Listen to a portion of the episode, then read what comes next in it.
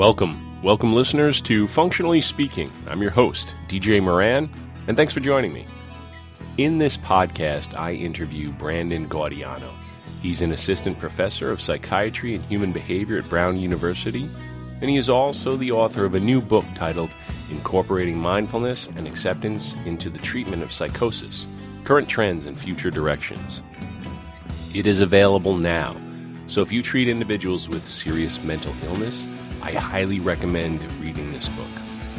And if you're going to buy it on Amazon, don't forget to click through the ACBS website so some portion of Amazon's profits can get donated back to our nonprofit organization. Brandon is a gift to the ACT world. He's done a remarkable amount of impressive research. I've put a link to his university page so that you can download some of his full text articles on bipolar disorder, depression, psychosis, among many other important concerns in behavioral health. He has a great deal to say about the state of research in ACT, and we talk about the finer considerations that we sometimes need to have when treating individuals with serious mental illness. Check it out. I'm joined here with Brandon Gaudiano, who wrote a book called Incorporating Acceptance and Mindfulness into the Treatment of Psychosis Current Trends and Future Directions. Welcome to Functionally Speaking, Brandon. Thanks, uh, DJ. Uh, glad to be here. Yeah, and I'm wondering, how did you originally become interested in the topic of mindfulness interventions for psychosis? Yeah, I um, I mean, it really started in graduate school. It's where I first started doing this work.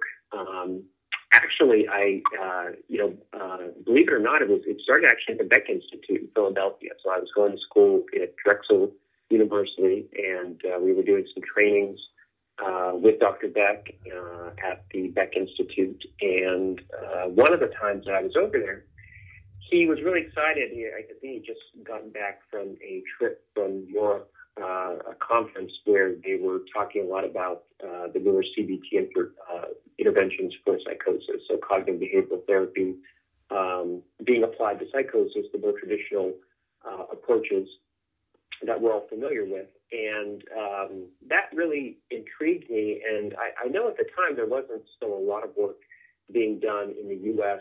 Um, on that topic. So um, I was doing a clinical placement partial hospital uh, practice working with patients with psychosis and severe mental illness. And um, so I started uh, applying some of the techniques, learning them, um, doing some preliminary feasibility research there. And so that was sort of my initial foray uh, into working with that population with these types of interventions. And it was actually that um, learning um, uh, about the early ACT for Psychosis study shortly after that okay. um, that was published in uh, the Journal of Consulting and Clinical Psychology with uh, Patty Bach and Steve Hayes uh, showing that ACT, um, you know, was also an approach that could be effective right. Uh, for inpatients with psychosis. Right. That was a landmark article. I think that was the first randomized controlled trial of acceptance commitment therapy.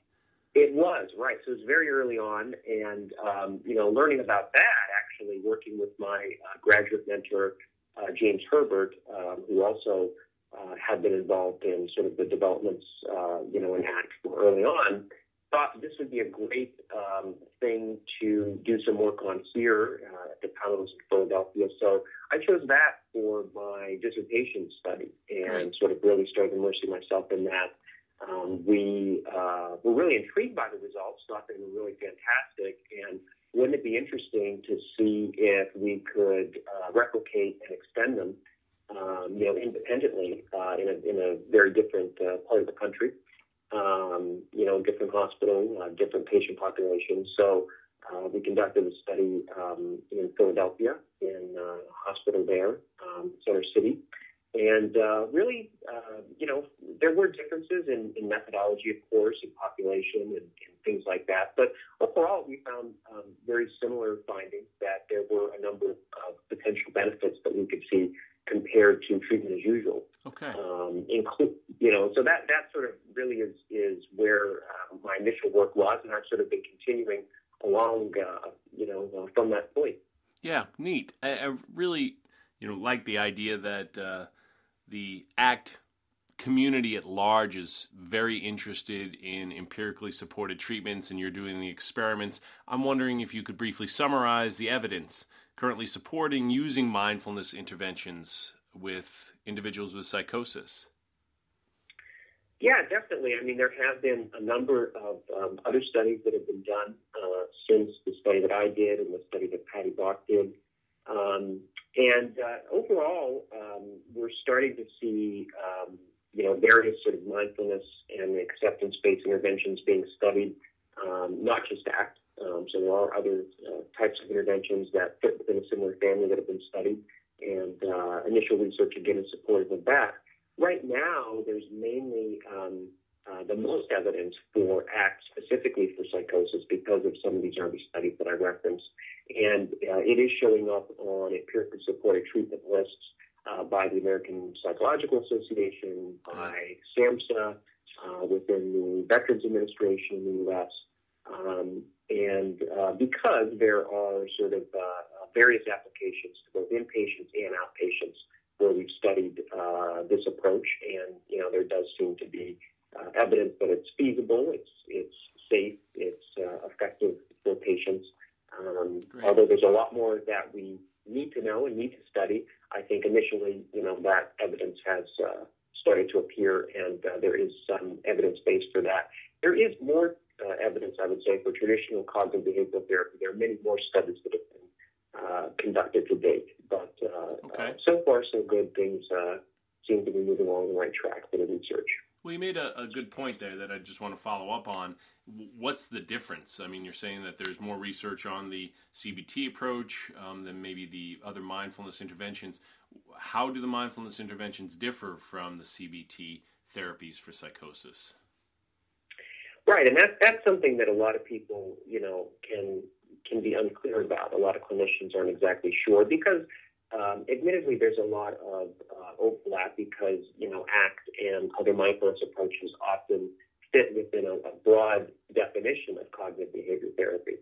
So that's why I sort of, when I make the distinctions, always focus on sort of this idea of more traditional cognitive therapy approaches versus the newer mindfulness and acceptance approaches. And I would say the main difference is that for the traditional cognitive therapy approaches, those really came from the or developed from the premise uh, and understanding that people with psychosis often exhibit a lot of cognitive biases, right? A lot of information processing um, uh, problems. Sure. That right. That the idea is that using traditional cognitive techniques can help to correct uh, over time.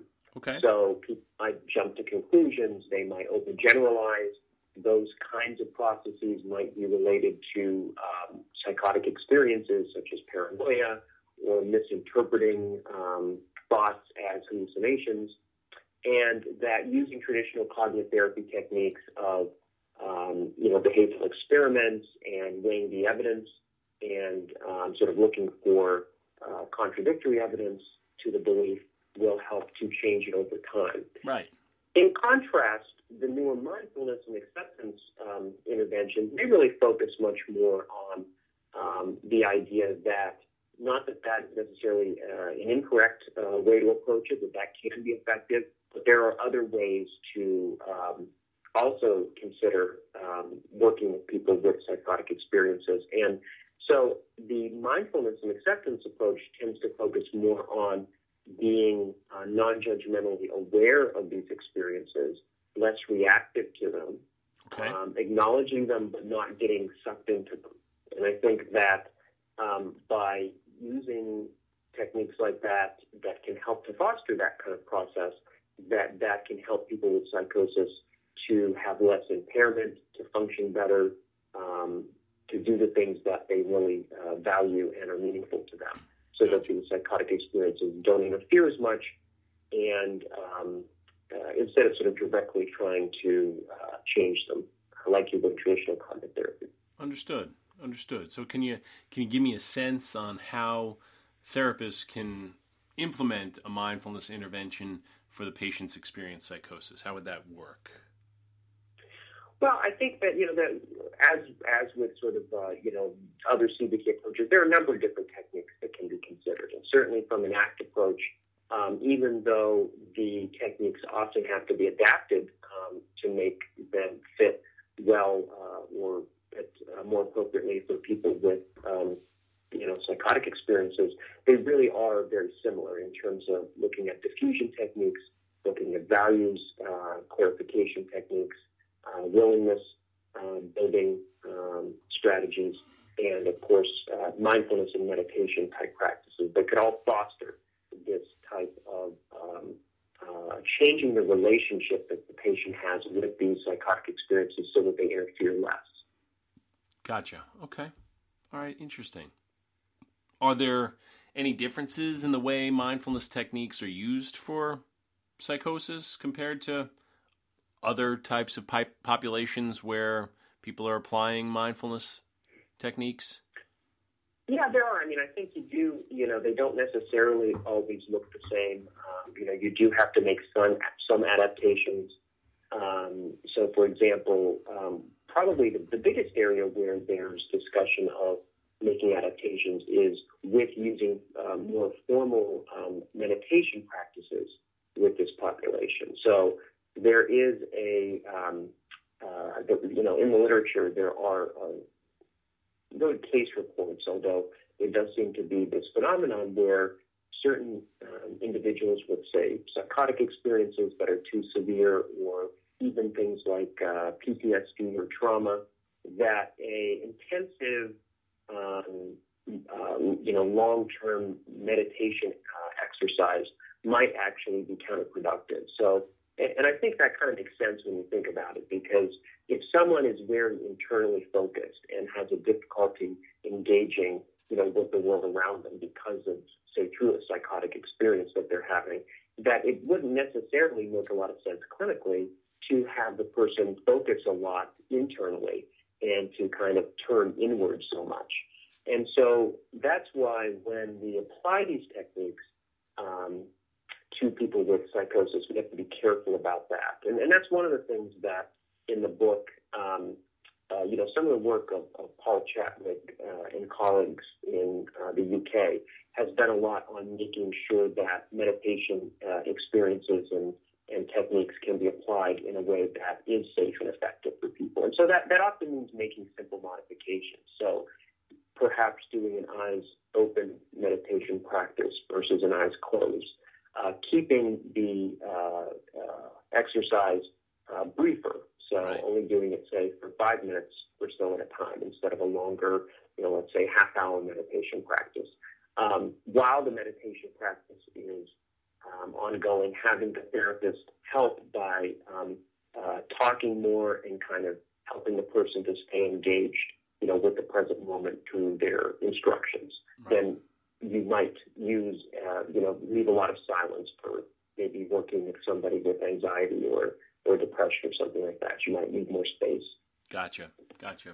I used to work for an organization called Trinity Services, and um, they did an excellent job um, doing group psychotherapy for the individuals who lived on their community integrated living arrangements, or CILAs, or you might want to call them halfway houses. For you know, some other folks might look at it that way, and um, what what they did in group was they were like listening to a song together mm-hmm. and it's just going to be a three minute mindful exercise but can you pay attention to the song um, in such a way that uh, if you get some kind of external distraction of thoughts about the song that you're listening to can you notice that those things are happening and they just kind of taking mindfulness exercises and uh, simplifying them, making them interesting, and I just thought that that was one good addition uh, that one particular therapist used to teach mindfulness to individuals who are diagnosed with some kind of psychosis disorder.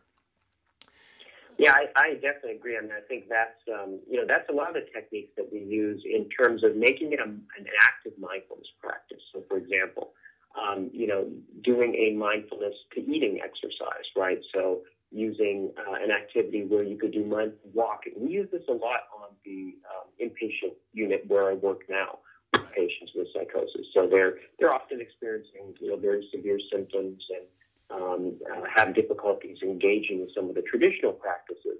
So we often modify them, and, and uh, the other therapists modify them, like like you're saying, in a way to kind of make it more active and engaged, but still foster that mindfulness process. Right, right. Yeah, neat. I know that one particular issue came up years ago when I was supervising uh, someone running a group of acceptance commitment therapy for individuals with psychosis, and she used a one of my supervisees used a metaphor to teach willingness in group. She got it from the 1999 book, and uh, she tried to teach willingness by using Joe the bum, the metaphor from 1999, which I think would was a um, to just an unfortunate mistake on her point because some of the folks who were dealing with psychosis were also uh, previously undomiciled individuals who were homeless. So we have to be careful that sometimes when we apply acceptance and commitment therapy, we have to be culturally sensitive to uh, to, to folks, and uh, you have to be aware of these kinds of things when you're working with individuals with psychosis as well. We have to make sure that the metaphors, uh, the exercises are going to be embraced by our clients and, and, not cause even further concerns.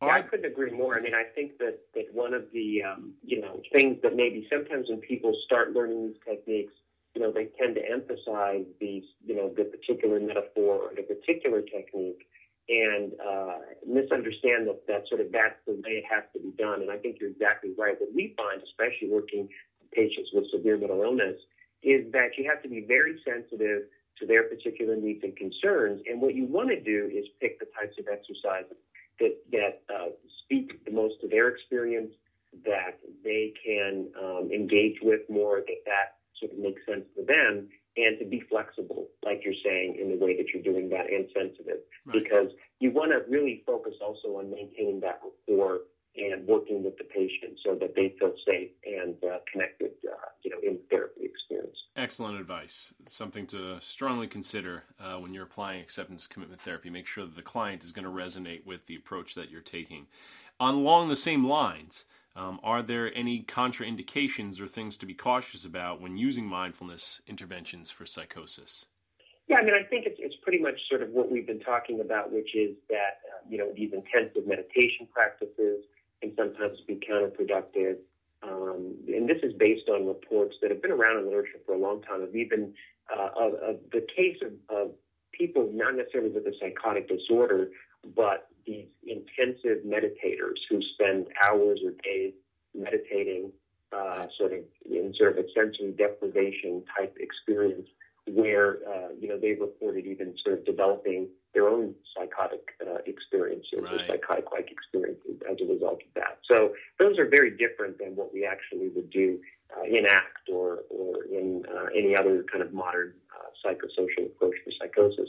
But you do have to be careful about you know making sure that the person you know monitoring them during the process to make sure they're staying engaged also, like you said, it's important when you're working with people with, let's say, paranoia or delusions, that you don't, um, you know, use the techniques um, in any way that, that could be perceived as uh, sort of discounting their experience right. or um, not acknowledging their experience. So that, that would really be the last thing you'd want to do. So um, I think being sensitive to that as well um, is really important. So even using a defusion technique, um, you know, it's important to communicate that this is not about um, sort of invalidating that experience that the person is having. It's just sort of helping them to maybe interact with it in a way that, um, you know, that they might find helpful in certain situations. Great points. I really appreciate your wisdom on this. Before we wrap up, I just want to ask you one more question. What do you think the future holds for these interventions? Yeah, I mean, I think the, the future is, uh, you know, is is very broad in terms of where we're going with these things. They seem to be increasingly popular among clinicians and patients. Um, I think that, you know, hopefully a lot more research is going to come out to clarify some of these questions that we have. So, for example, right now we're not really sure. There's in general, there are a number of different psychosocial approaches for psychosis that have been found to be effective, but we don't really know as well how to use them most effectively um, and personalize them. So, you know, what type of patient might benefit more from one psychosocial approach versus another? What might be the relative strengths or weaknesses of different approaches? Um, so I think the more that we do research in these areas, we're going to clarify that. And also, what we'll clarify and what we need to understand better are sort of what are the mechanisms, the treatment mechanisms by which these approaches are having their effect. So, um, you know, whether it's ACT or whether it's traditional CBT, we don't always know well, you know, what are the most important driving factors that are responsible for the improvement. Are they similar between traditional CBT and ACT, or are they somewhat different, uh, or are they a, mixture of, of, both of those things? So I think that also, um, you know, is an emerging area. And finally, I think that we need a lot more work done on helping to train uh, clinicians and to help them to um, be able to implement and disseminate uh, these types of approaches like ACT and other mindfulness approaches for psychosis in a uh, responsible and evidence-based way. So right now there still are uh, gaps in terms of our training uh, and availability of that. Okay, yeah, things to think about. Excellent. I really appreciate uh, your viewpoint on that. And uh, Brandon, you're really I'm I'm just grateful for your contribution not only to this podcast but to the scientific literature uh, with your research and your new book incorporating acceptance and mindfulness into the treatment of psychosis. Thanks for talking to me today. I really do appreciate it. It was my pleasure. Thank you very much. take care, Brandon. Thanks. Bye bye. So, if you are interested in the treatment of psychosis, check out Brandon's new book, Incorporating Mindfulness and Acceptance into the Treatment of Psychosis Current Trends and Future Directions. And I want to let you know about the next podcast. It's very rare that I'll hype up what's coming next in functionally speaking, but I'm pretty excited about this one. I interview a psychologist working in Afghanistan in the mental health clinics, trying to reduce suffering and improve quality of living under those circumstances. I really like talking to this gentleman, and I think you will be interested in hearing what he has to say. Until next time, be well.